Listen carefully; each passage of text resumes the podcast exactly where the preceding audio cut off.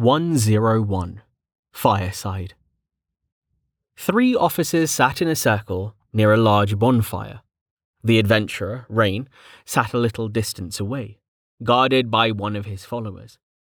The area outside the bathhouse was fully illuminated, with barricades sectioning it off from the rest of the city. Thousands of citizens had gathered, working tirelessly to light the area and block off all the streets that they could. Now, their work done, they sheltered in the bathhouse and the surrounding buildings. Fifteen officers, two adventurers, and one crazy merchant. That was all they had to keep the terrifying masses safe, not including a handful of merchants' guards and volunteers. All of those were unawakened and thus useless in a real fight. No nobles had come, the baths being in the wrong section of the city for their kind. Other than the omnipresent torches, there were also three large bonfires to the north, east, and south. Those were set up near the main barricades where they'd been having the most trouble. The wandering stumpers seemed to prefer open spaces, and the three bonfires corresponded to the three largest avenues into this section of the city. They'd stationed four awakened at each, and they'd since been forced to drop that number to two as the majors started reaching their limit. Even with seemingly endless mana from the night cleaner, soul strain could not be ignored. Do you think he's asleep? asked Officer Saul, nodding to the immobile adventurer. Lord Rain would only rest if the danger had passed, said the annoying worker who was standing guard next to his lord. Saul glared at the man. Didn't ask you. Mind your own business. Be nice, Sarl, said Wolf, the female officer giving him a reproachful look. She drew a card from her hand and tossed it down onto the pile. That's six. What? said Saul, staring at the card. Hey, you can't do that. I just did, said Wolf, grinning at him. Are you going to do something about it? Saul flinched and looked away from her bared teeth. They were perfectly normal human teeth, of course, but there was a reason that they called her Wolf. Saul didn't even remember the woman's real name. He isn't sleeping, said Officer Mostyn, playing a card, and I'd appreciate it if you would speak quietly. For. He set his cards down, rubbing at his temples. How can you tell? said Saul, looking at Mostyn.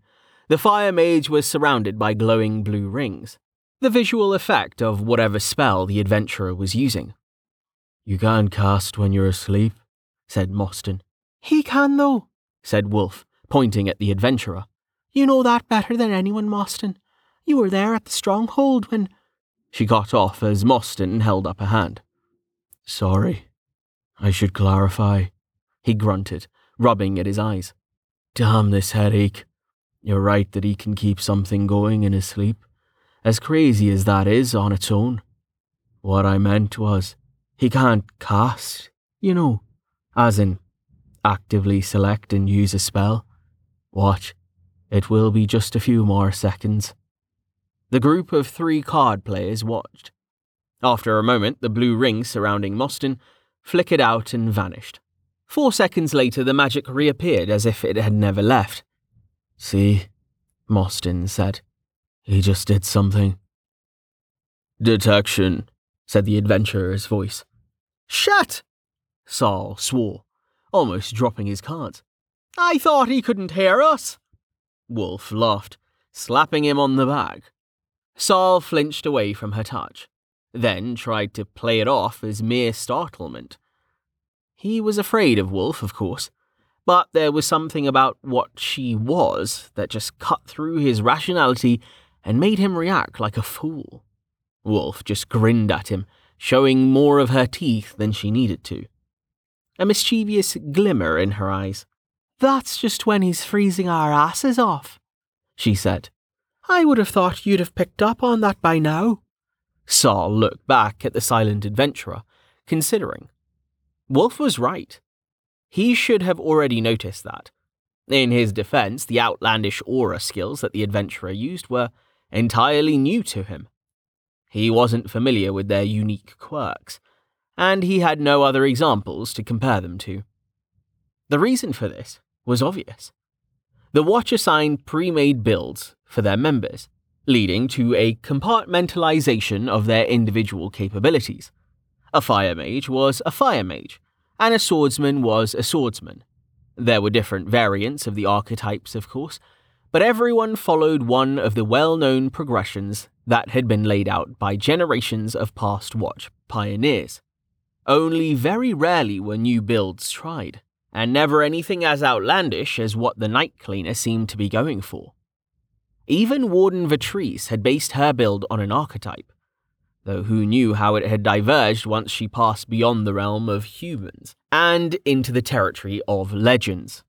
It and the builds of the other former Watch heroes were recorded somewhere in Vigilance, but a lowly officer like him would never be told the details. The guild, he knew, took a hands off approach when it came to builds. The freedom sounded nice, but the uncertainty of whether a misplaced skill point would jeopardize your entire future was something that he was glad he didn't have to deal with. It made sense to him, therefore, that the well known builds still dominated amongst guilders. There was danger in going outside of the norm, so the tried and true appeal of something like Fire Mage won out. There was just too much risk of ruining your life when it came to going off the beaten path. The night cleaner, though, was something else entirely. The man laughed in the face of such wisdom and didn't appear to have a single skill that Saul had ever heard of other than winter. Saul had once thought that the man was an escaped beacon or something, one of the aura slaves used by the Empire, but that clearly was not the case. He hadn't spoken to the man at length, but every time the adventurer opened his mouth, the possibility that he'd been born in the Empire seemed more and more remote. It was a mystery, and not one that stemmed just from the adventurer's curious choice of skills. The Night Cleaner's armor was better crafted than anything Saul had ever seen. But from the way he treated the unawakened, he clearly came from a common background. That made the fact that he had such expensive equipment all the more confounding. And that wasn't even touching on the issue with the man's soul. Having never been the best at reading, Saul couldn't make out any fine detail. But even he could see that there was something seriously, seriously wrong. A normal paling was calm and opaque, like frosted glass or perhaps ice. Rain's, however, shined brightly with an angry red light, and its surface was spider-webbed with cracks. That wasn't even the worst part. It was the flickering energy that was leaking from within that would haunt his dreams. Saul wasn't a religious man, but that light had him thinking of hell, Rexacurax, Rexacurax was a dark god, and his hell was synonymous with rage and destruction. The contrast with the adventurer's personality couldn't have been more jarring. How such chaos and evil could lurk within the soul of such an unassuming man, he couldn't fathom. Unless it's all an act, a tiny voice whispered in the corner of his mind. Unless demons are real. Saul shook his head. Such superstition was unbecoming of an officer of the watch. The man was injured, and had melodramatic fashion sense. Nothing more. Whatever was wrong with the man's soul was something new. It hadn't been there the last time he'd encountered the adventurer, which had been before Westbridge's attack. He'd discussed the issue with the other officers outside of the adventurer's hearing, and they'd decided, as a group, to discuss it with Officer Margee once they made it back to the eastern stronghold. Until then, they would keep their lips sealed. Reading was not to be discussed with outsiders, not without permission. Rain, a new voice said. Saul turned to see the other adventurer, Val, approaching from the east.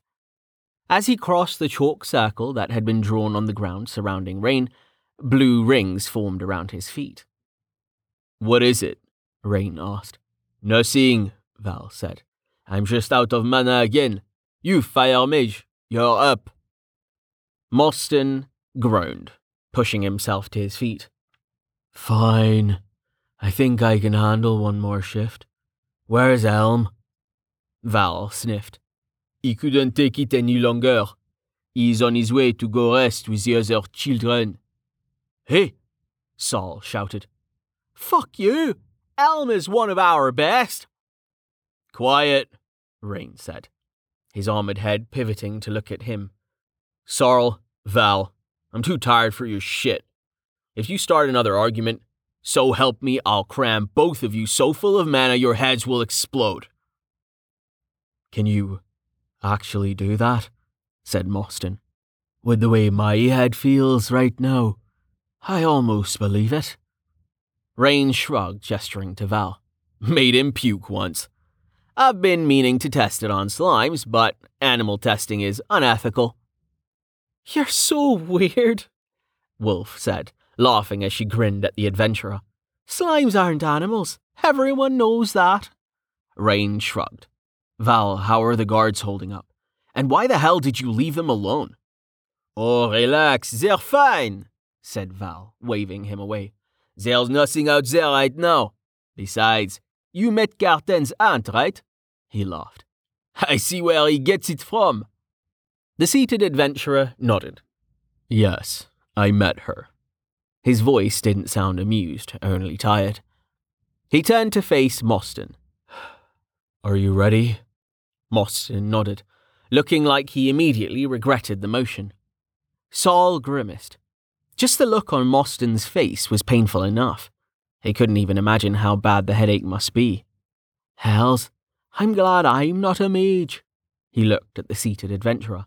The amount of mana that the sky puts out is insane. How isn't he bleeding from his eyes after giving away that much? What is he? All right then, Wolf said with a sigh, tossing down her cards. Damn it, and I was winning too. She got to her feet, looking at the seated adventurer. Well, if you're going, I might as well get back to patrol. I'm gonna shift. Top me up once I'm done, would you? Of course, Rain said, nodding to her. Saul looked away as a series of sickening cracks and pops came from Wolf's direction. He'd watched her change once, and he'd regretted it ever since. The worst part was the knees. They literally bent backward, the bones breaking and reforming as the joints reversed themselves into ankles rather than just sliding to where they were supposed to be. Oh, that's just wrong, Val said. Clearly, he hadn't been around when Wolf had changed earlier. I know, Rain said. What the hell happens to her clothes when she does that? And where does all the extra mass? Not that, said Val. Well, I suppose there's that too. But did you see her legs? The way they just. Stop, Sarl said, getting to his feet. I'm going too. My legs are feeling better, and I don't want to think about kneecaps, ankles, shattered bones, or anything like that. Wait, Rain said, raising a hand suddenly. He pointed off to his left without looking. One of you go relieve Officer Tilson on the north side and send him back here to rest. We can't afford anyone else burning out like Elm. Hurry, there's a pack of lurkers coming toward the barrier. Saul hesitated. He didn't do well with spiders. Mostyn, however, had already started moving. Saul frowned as he realized what Mostyn taking the north side meant. That means I'm going east to replace Val. Now that Elm's had it, I'll be alone. Seemingly reading his mind, the adventurer's head turned to him. If you run into trouble, send one of the guards to get me. I'll deal with it. We've only got an hour until sunup. Lord Rain, we would gladly guard the barriers again, said the annoying worker. You don't need to trouble yourself. I will go wake Vanna and. Tarny, enough, Rain said. Let Vanna rest. She earned it. All of you earned it. I'm here now, and I won't let you or any of the other workers endanger yourselves. Not when we have actual fighters here to hold the line. You're already doing enough just patrolling the streets inside. Saul yelped as an enormous wet tongue licked the side of his face unexpectedly. Ah, damn it, Wolf! he shouted, jumping up and glaring at the bulky monster towering over him. The entire right side of his head was drenched with slobber. Larger even than a normal specimen from the Badlands, the musk wolf transformation was terrifying, especially to anyone who hadn't seen it before. The blue rings of Rain's spell looked out of place surrounding the transformed officer, scaled up to match the ridiculous size of her body. Wolf let her mouth hang open in a lupine grin, settling back on her haunches and staring down at him with her shining yellow eyes. Sol gritted his teeth as Mostyn and Val laughed at his futile attempts to wipe the slobber from his face. She's not even that strong. She just looks impressive. Damn it all. Stupid longsword archetype.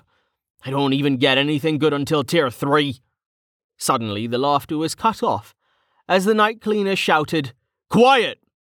He pointed to the south, still seated on the ground. Stumper just spawned near Lem, and Danny. Wolf, go! Wolf sprung to her feet and dashed away, moving far faster than a creature of her size should have been able to. Get to the east barricade, Sorrel, Rain said. Just hang on there one more hour until dawn. I'll send Val back over to you as soon as I can. It shouldn't be long, maybe ten minutes. Sol hesitated, then nodded. How did I end up following his orders? There is something seriously wrong here. He shook his head. You better get off your ass and come help me if something comes. I will try, Rain said, then hesitated. But I can't be everywhere, and I'm not much of a fighter. Saul nodded. He understood, though he had his doubts. He didn't like guilders as a rule. They were a bunch of selfish assholes. Rain was different, however. The damage to the man's soul made reading his intent trivial. The adventurer had never lied to him, not even once. He still found it amazing that he was working so casually with a known Category 3, and in the middle of a city, no less.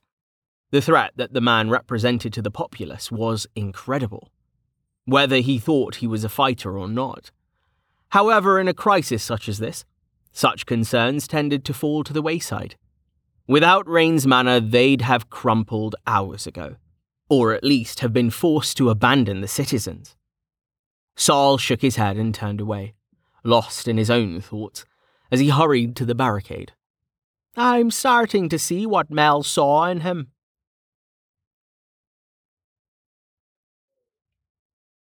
Rain watched the retreating swordsman, pinging with detection to verify that the barricade he was headed toward wasn't in imminent danger. There were five unawakened guards there, including Carten's aunt, Maisel. Rain had watched Sol take down a stumper basically on his own earlier, and hopefully, with the guards to back him up, they would be able to hold until Val had recovered. Still, he didn't like having only one awakened at the eastern barrier. It was the one that had given them the most trouble. The only concern would be if a large pack of lurkers appeared, or a new monster type that they had yet to encounter. Sol lacked any significant AoE capability, and five unawakened weren't enough to hold off a large pack of the horrible spider creatures. The things actually sucked blood, it turned out, Phew, Val said, slumping to the ground. I thought he'd never leave. I think I'll just pass out now. Wouldn't that be nice? Rain said with a snort. He doesn't want to let the Watch see, but this is really getting to him too. Useless bravado. Hey, Val said, sounding oddly offended. What? Rain said, tilting his head. Oh. Sorry, I didn't mean it like that.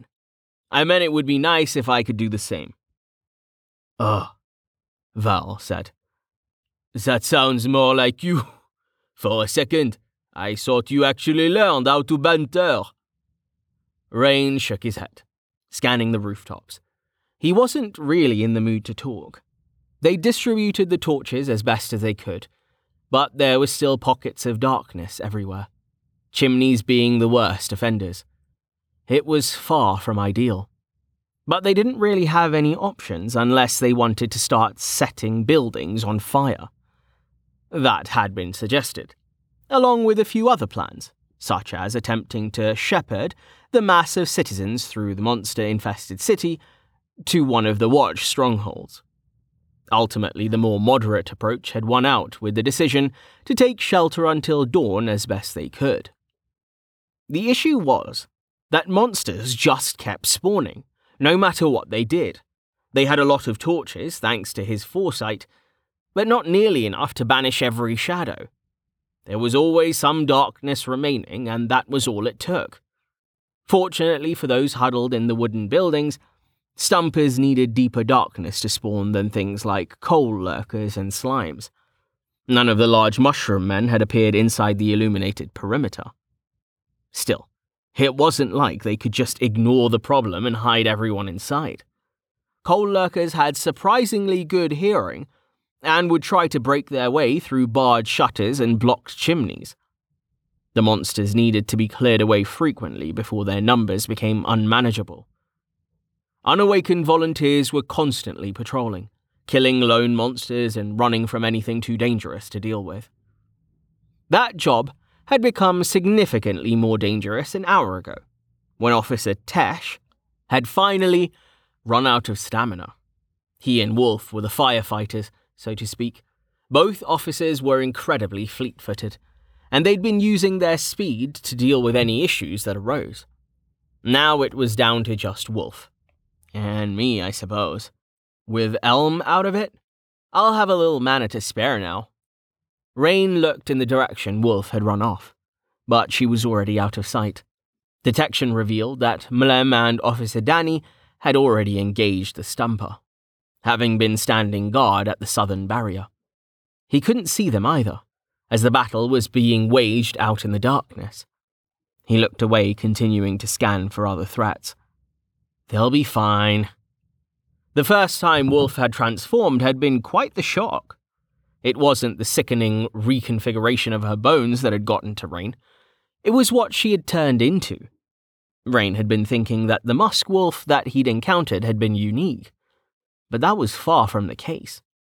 Apparently, the monsters were common in the Badlands, though they were only supposed to be level 5. Wolf had acquired one to take as her form on an excursion expressly for that purpose. Shift was a Tier 1 spell, on the arcane shifter tree, and it did what it said on the tin.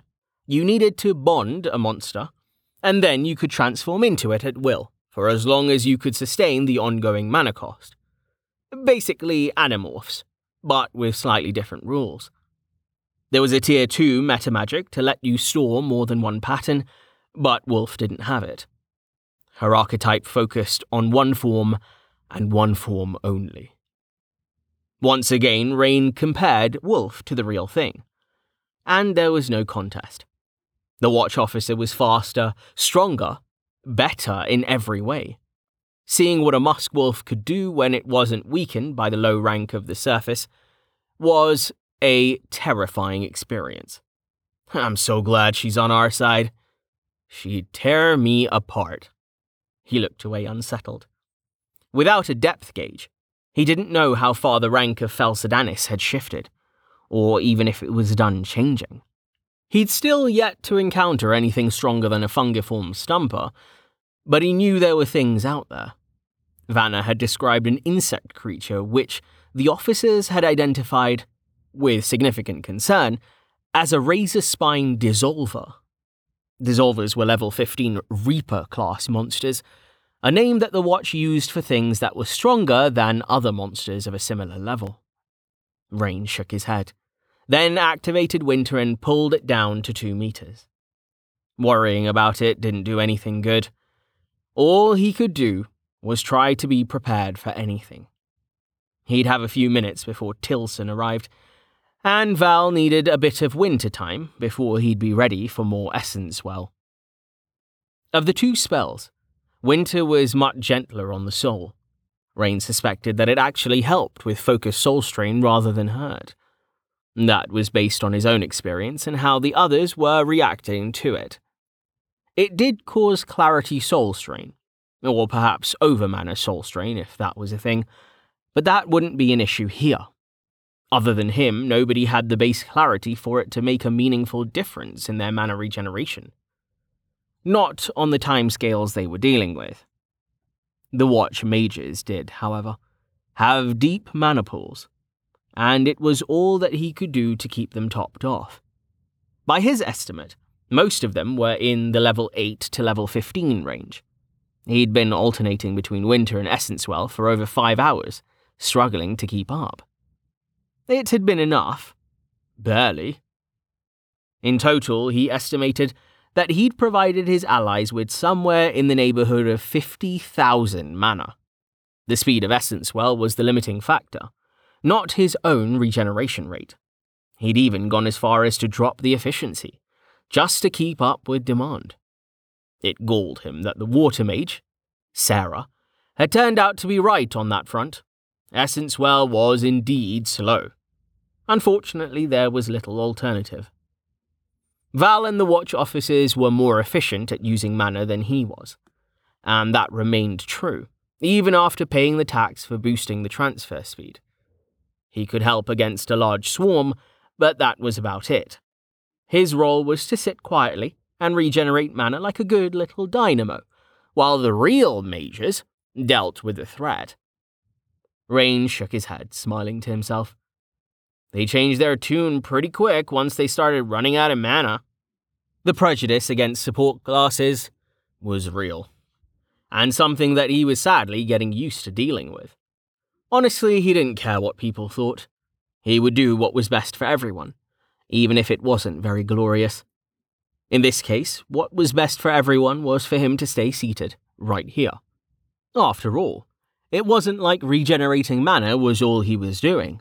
His other role was to keep his radar on, so to speak. Detection had been vital for finding and eliminating threats within the perimeter, be they freshly spawned monsters or ones that had wandered in from outside. Monsters were on his mind of late. As hectic as the first few hours had been, things had now settled into a lull, giving him time to think though the tension remained high. The Awakened talked of the Lesser Wall at level 10, the point at which it was generally agreed that monsters passed humans in terms of strength. The gap only widened from there. The real wall was at 25. But the name had less to do with how strong the monsters were and more with how few people crossed that threshold. Blues were much more common in lairs than they were outside but the party cap of eight meant that killing one was difficult. Outside of a lair, the limit on party size still applied. But nothing stopped you from just bringing more parties. That made it slightly easier, however, only one party, the one that delivered the killing blow, could receive credit. Without outside help, the wall was practically impenetrable. There were anecdotal exceptions, of course, but the general wisdom was that to raise your cap past the wall, you needed a group of people who were already there to carry you through. Hence the hereditary power structures of the nobility and country such as the DKE. Power begat power. There were systems for this, of course. The Watch raised its members to silver based on merit and need for their archetype. High level members of the Guild took a much more mercenary stance, basically pay me and you'll get your blue. The going rate for that kind of thing was frankly absurd, given the amount of money that even the average bronze plate guilder had access to. It only got worse as you approached gold. Rain was sure that similar systems existed in the Empire and the DKE, but he had little hard information to go on in that regard. Rain glanced at Val, thinking to ask a question, but stopped himself when he saw that the man had closed his eyes. He shook his head, closing his eyes as well. Not to sleep, mind, only to give them a little rest. They felt dry and gritty from the smoke of the fire. After a few seconds, he activated aura focus, controlling the radius of winter to keep it at two meters. There was no reason not to, now that Val was asleep. Rain sighed. Sitting in the darkness of sensory deprivation, trapped inside the barrier, there was no hope of a blue spawning that he could actually benefit from. At level 11, Stumpers were evenly matched with individual watch officers, more or less. A blue at that level would likely be stronger than an average level 10 creature. Though how much stronger, Rain wasn't sure. Killing one would be quite the achievement, and also utterly worthless for raising his cap. On the other hand, any reasonably leveled essence monster would be a godsend, as it would let them awaken some of the citizens. Apart from the combat benefit that this provided, they could also use healers and other support classes, perhaps even other aura users like himself. The possibilities were endless, but he hadn't heard of a single essence monster spawning anywhere in the city. Rare really did mean rare, it seemed. He wasn't sure about the odds, but a low leveled blue wasn't something that they could count on. A high level blue, on the other hand, presented an entirely different issue. If a monster of level, say, 20 or higher spawned, they'd be basically fucked. With an anchor. Thank you, Ailstorm, for that wonderful image. He shook his head. It was difficult for him to stay focused at the best of times. Being up for almost 24 hours wasn't helping. In any event, Velika would be their only hope if things like that started spawning. But who knew what she was up to at the moment? Rain frowned, turning his thoughts back to monsters once more. They couldn't count on the citizen for help. His current project was to fit some sort of curve to the stats of the monsters that he'd encountered. He'd made progress, thanks to the monster cards that he'd been making but getting an accurate fit was quite the challenge with the sparse data that he had. Until he gained access to a proper bestiary, the error bars would remain enormous. Working on the problem helped him stay focused, even though it wasn't very efficient, given the current state of his mind. However, he couldn't let himself sleep, not until the sun came up, perhaps not even then. He pinged a few more times with detection to make sure that nothing terrible had happened in the past few seconds, then pulled up a bunch of the monster cards that he'd made over the past few days. Slime. Class Slime, Level 1. Aspect Chemical. Bounty 25 Experience, 0 to 1 Tel. Chemchrist, Rare. Health. Roughly 50. Force Resistance. 0. Cold Resistance. 0. Heat Resistance. Weakness. Also, don't. Attack. Weak acid of some kind, roughly 2 DPS. Will try to suffocate you. Can you take damage from stench? Description. You know what a slime is. Don't get any on ya. Variant 1. White with yellow streaks. Forest outside of Fel Sadanis. Variant 2. Green and brown. Fel Sadanis sewers. Special. Can be purified into a crystal slime. Greater Slime. Class Slime. Level 4. Aspect Chemical. Bounty. Experience Unknown. 0 to 3 Tel. Chemchrist Unknown. Health. Roughly 400. Cold Resistance. Roughly 3. Heat Resistance. Weakness. Force Resistance. Immune? Stuff gets stuck in it. Maybe try something sharp. Attack. Unknown. Description like a slime, but more so. Special. Can be purified into a greater crystal slime? No immediate reaction at non AF purify levels. Chem Kin. Class Kin. Level 6. Aspect Chemical. Bounty. Unknown experience. 0 to 2 Tel. 0 to 1 Chemchrist. Health. Roughly 1000. Cold resistance unknown. Heat resistance unknown. Force resistance unknown. Attack unknown. Some sort of poison aura. Not sure. Description Chemical variant of kin. They look like freaky babies with entirely too many teeth. Proportions are all wrong. Heads are too big. Arms and legs are too thin. Body is tiny. Definitely not Yoshi. Special. Kin eat constantly. But where do they all put it? They barely even have torsos. Mucus King. Class Slime. Level 7. Aspect Chemical. Bounty. Unknown Experience. Roughly 6 tel. Roughly 1 Chemchrist. Crown. Mostly lead, some gold. Health, roughly 4000. Cold resistance, roughly 25. Heat resistance, roughly 25. Force resistance, unknown. Attack, unknown. Description Nasty ball of sewage the size of a house that thinks it's people. Wears a tiny crown. Somehow it's even less regal than it sounds. Special. Can be purified. Crystal Mucus King. Fungiform Stumper.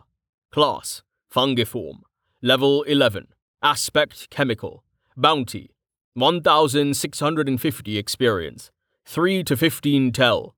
0 to 2 chemcris. Health roughly 12,000. Physical force resistance considerable. Does blunt smashing matter? Cold resistance roughly 80. Heat resistance roughly 25. Physical attack blunt, slow, extremely powerful. Don't get hit. Spore cloud. Effect unknown. Purify mitigates. Description 3 meter tall mushroom guy. In Soviet Fel Sadanis, Goomba Sompsu. Sitting in aura focus with winter running at full blast, the plot that he'd drawn in his notebook came to mind easily, the memory shockingly clear. The problem was that he didn't have enough hard data. The officers had tried to answer his questions, but the numbers that they'd given him were often confusing or contradictory. From the spread of the stats, there seemed to be a few different types of monsters swarms, tanks, bruisers, reapers, etc. Each type probably had its own progression, or there could be some point of point buy system, or hell, even full blown builds, stats, and skill trees for everything. Talking to Wolf was no use. The woman was infuriatingly cagey about her build, even when it was clear that he already knew most of the skills involved. All of the officers were, in fact. His best bet would be Rena. As a fledgling tamer, the young noblewoman might have some insights about monsters she'd be willing to share. If she's still alive. Rain shook his head, pushing away such dark thoughts. He pinged again with detection, conscious that it had only been a few seconds since his last scan. It cost mana to check so often, but it helped him feel better. It seemed safe for the moment, but the danger was all around him, and it could strike at any time. He couldn't afford to get complacent especially with what the numbers were telling him. It wasn't clear if the progression for monster strength was linear, quadratic, or exponential.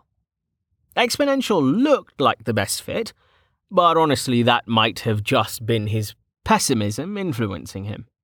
Running a proper fit without a computer was hard, and picking and choosing which points to include for which classes of monster was fraught with uncertainty.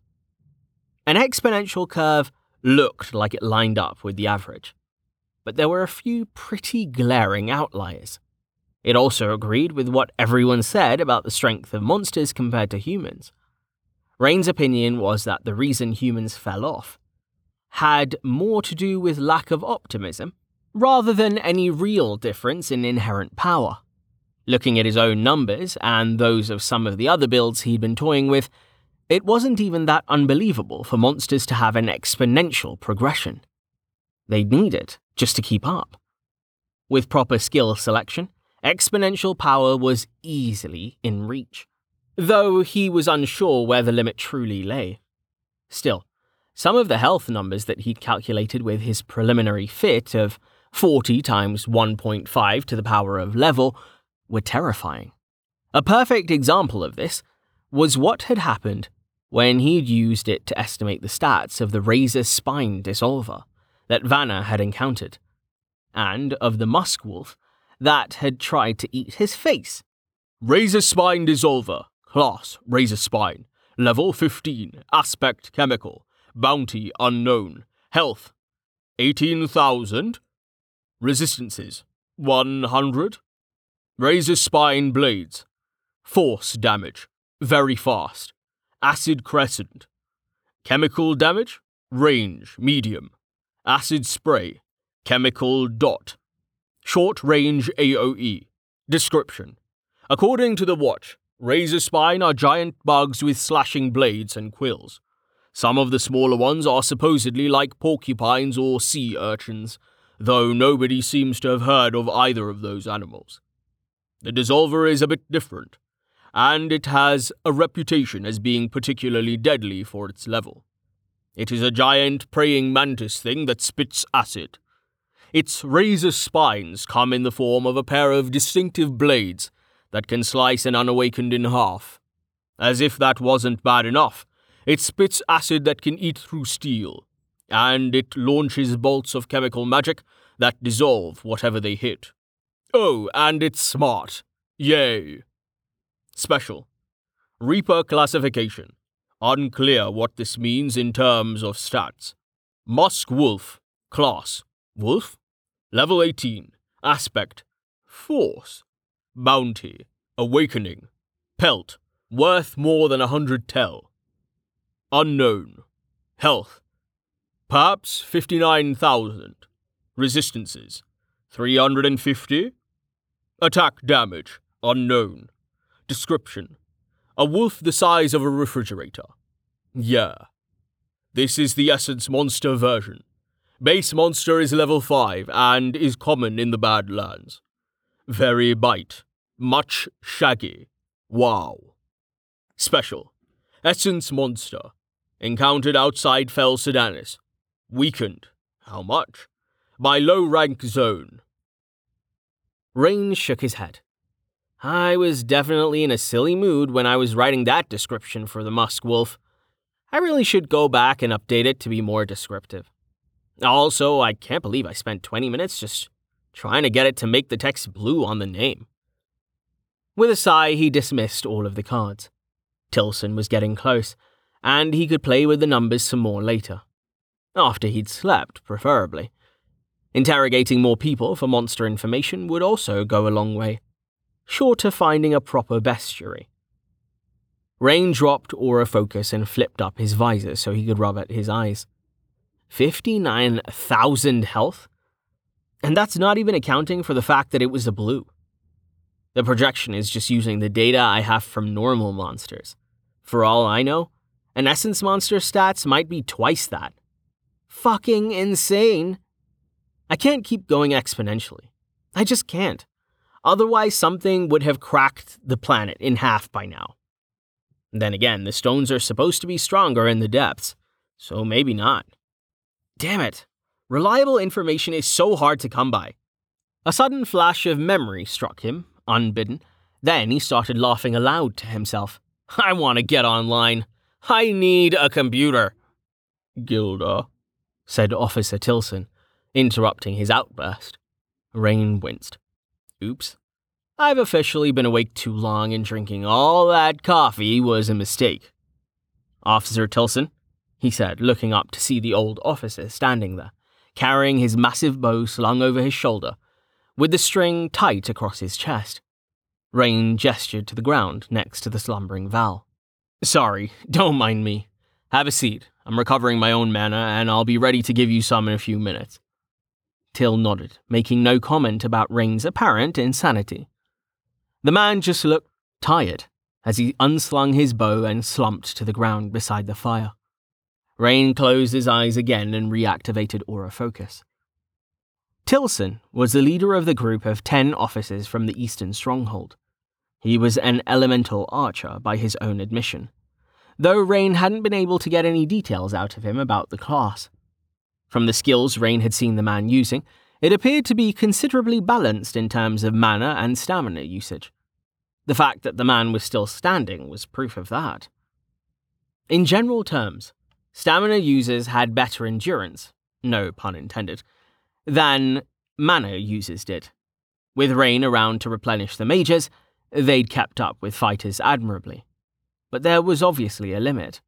Hybrid fighters like Tilson, Wolf, and surprisingly Mlem were more resilient, able to lean on Rain's mana replenishment to preserve their stamina.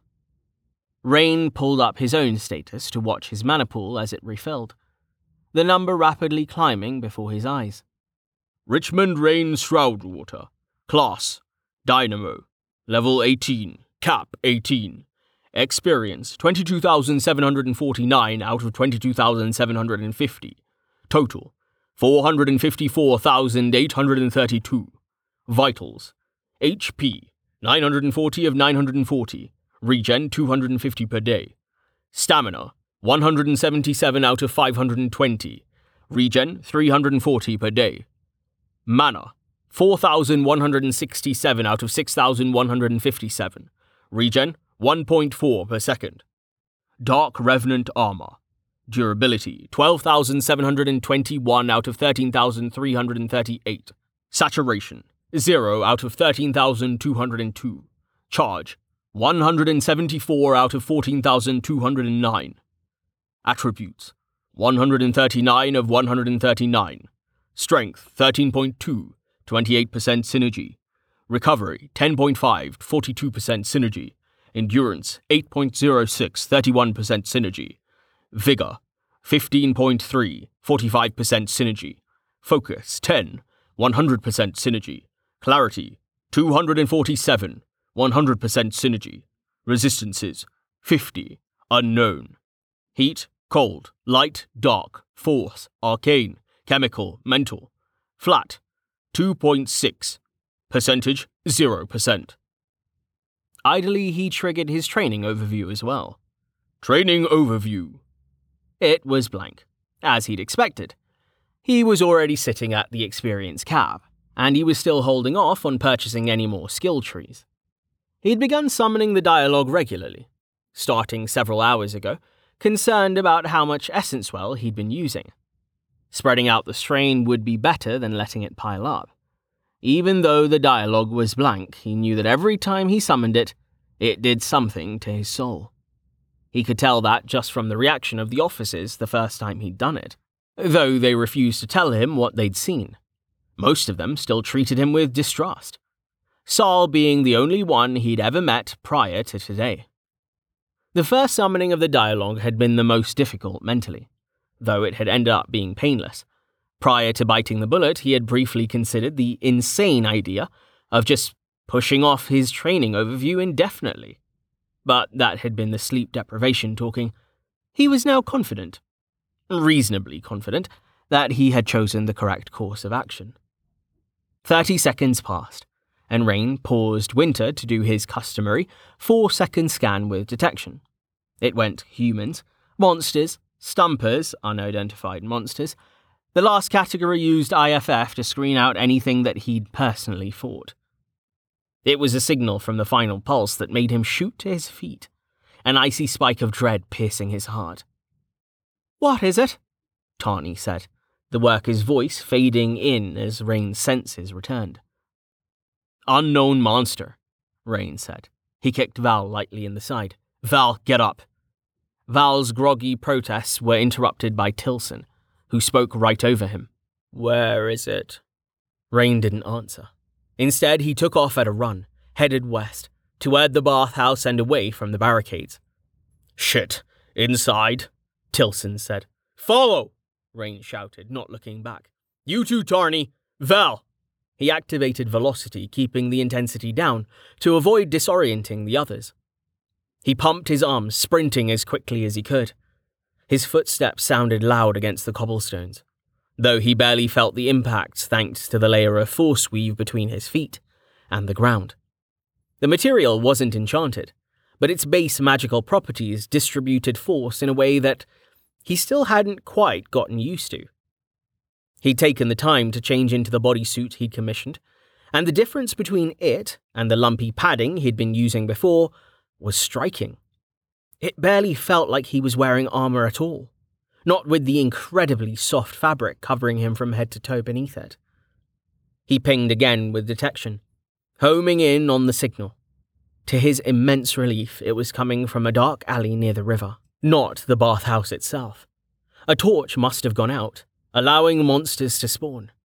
Indeed, he could already see a few lurkers milling about at the entrance to the alley, though they weren't what he was concerned about. A blood curdling screech echoed from the darkness as he charged toward it. He dropped velocity, fighting for traction on the cobblestones as he arrested his momentum. Fuck! Officer Tilson swore, coming to a stop beside him and unslinging his heavy longbow from his back.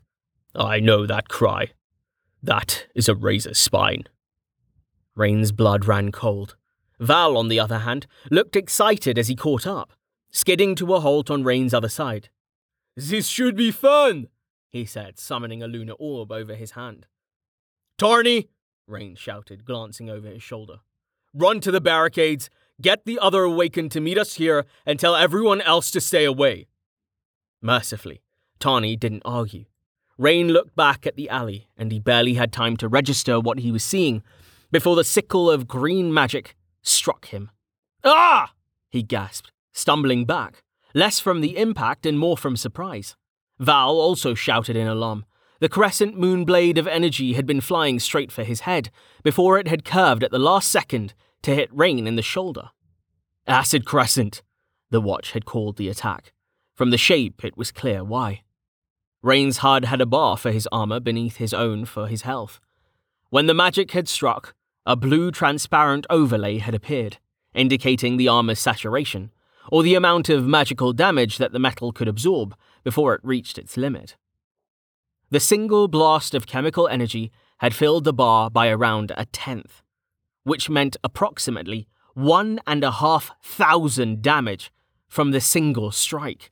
The armor would purge that mana over time at the rate of 92 points per second, which was nice but hardly a comfort, given that a second crescent of green magic was already flying toward him from the alley. This time, the projectile was headed for him directly. Rain threw himself to the side in a frantic attempt to dodge, but he was still struck directly in the torso as the spell homed in on him. It's the metal. It's attracting the magic. Officer Tilson didn't seem phased by the close call. He'd drawn an arrow and planted his bow in the ground. The massive weapon was almost taller than he was. Both the arrow shaft and the bowstring started crackling with lightning as he prepared to use what was probably shock arrow unless Rain missed his guess. There was a crash of thunder as he released, and the arrow shot toward the alley, bending around the corner unnaturally. There was a flash followed by an inhuman scream of outrage. Then the monster rushed out of the alley, headed directly for them. Rain's eyes widened as the torchlight glinted off the wicked, scythe like blades of the massive insect. The monster was green, with an angular, horse sized body covered with numerous deadly looking spikes. Its six legs ended in barbed looking hooks that shattered the cobblestones as it charged toward them. Its two longer bladed arms, sprouting from a torso, bearing a triangular head with massive dripping mandibles. It was like a centaur crossed with a spider and a praying mantis, but with a healthy dose of eldritch abomination thrown in for spice. Its name and level were displayed, along with its health above its head. Razor Spine Dissolver, level 15. Oh, fuck me,